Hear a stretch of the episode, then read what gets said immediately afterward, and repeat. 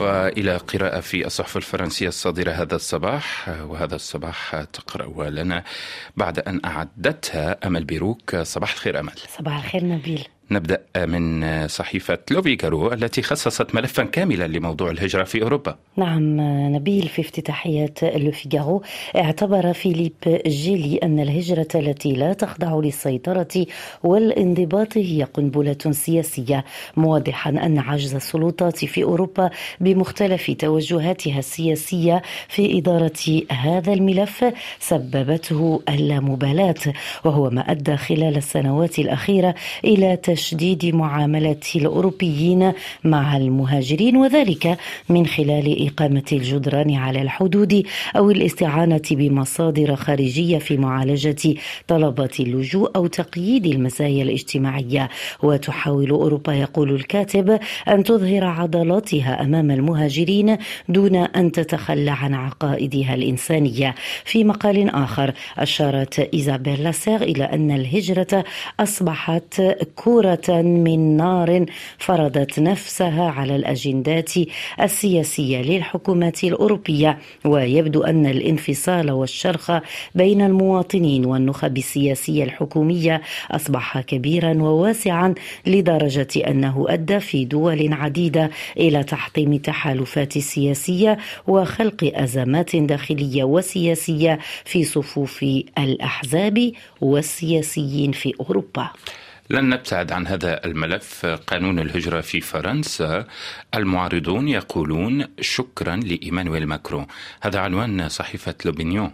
وهذا العنوان من توقيع دينا كوين التي كتبت أنه منذ اعتماد قانون الهجرة الجديد أعلن حزب الجمهوريون من اليمين المعتدل وحزب التجمع الوطني اليميني المتطرف النصر مضيفة أن آخر استطلاع لمؤسسة إبس روسوس أظهر أن أكبر خاسر هو الرئيس إيمانويل ماكرون الذي يرى 52% ممن شاركوا في الاستطلاع أنه خرج ضعيفا بعد التصويت لصالح القانون.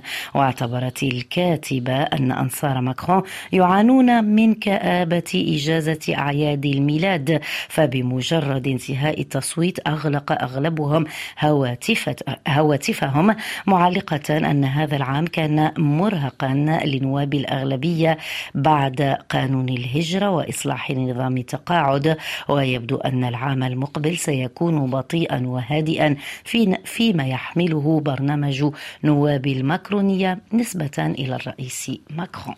وفي الأرض المقدسة أمل حداد ليلة عيد الميلاد. عنوان الصفحة الأولى لصحيفة لكخوا. نعم نبيل لكخوا خصصت عددا من مقالاتها لاحتفاليات ليلة عيد الميلاد في عدد من دول العالم.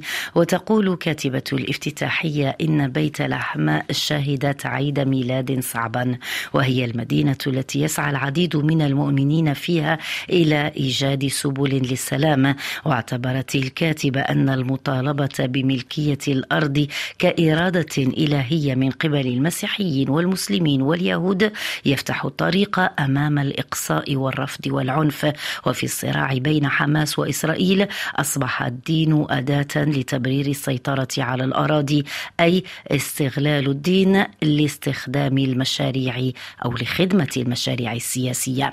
في مقال آخر دائما في صحيفة لاكروا أشار الكاتب إلى ما وصفه ب بصرخة البابا فرانسيس ضد الحرب في غزة موضحا أن البابا دعا إلى حل الخلافات الاجتماعية والسياسية في القارة الأمريكية وذكر أسماء البلدان التي هزها العنف مثل أرمينيا وأذربيجان ولكن أيضا منطقة الساحل والقرن الإفريقي والسودان والكاميرون والكونغو الديمقراطية وجنوب السودان بالإضافة إلى سوريا ولبنان واليمن كما دعا البابا أيضا إلى تعزيز الروابط الأخوية بين الكوريتين. وفي لوفيغارو الصحيفة نشرت شهادات وصفتها بالمفجعة لبعض الناجين بعد قصف مخيم المغازي. حسب وزارة الصحة التابعة لحماس قتل أكثر من سبعين شخصا في القصف الإسرائيلي على مخيم المغازي لكن الجيش الإسرائيلي لم يؤكد الأرقام وقال إنه سيتحقق من الحادث. نقرأ هذا. نبيل في صحيفة لوفيغارو التي نقلت شهادة طفل فقد عائلته بالكامل في القصف وأشار الكاتب إلى أن العديد من الجثث وضعت على أرضية مستشفى شهداء الأقصى وسط قطاع غزة قبل تشييعها. شون كيسي عضو بعثة منظمة الصحة العالمية أوضح أنه على أو أنه كان شاهدا على الرعاية المقدمة لطفل يبلغ من العمر تسع سنوات يدعى أحمد أصيب بجروح خطيرة. ووصف كيسي في مقطع فيديو تم تصويره في المستشفى وهو يحبس دموعه. لقد عولج أي أحمد بالتخذير لتخفيف معاناته قبل وفاته. وأضاف كان أحمد يعبر الشارع أمام الملجأ الذي كانت تتواجد فيه عائلته. أصيب بشظايا وحطام وتأثرت أنسجة دماغه. شكرا لك أمل بيروك.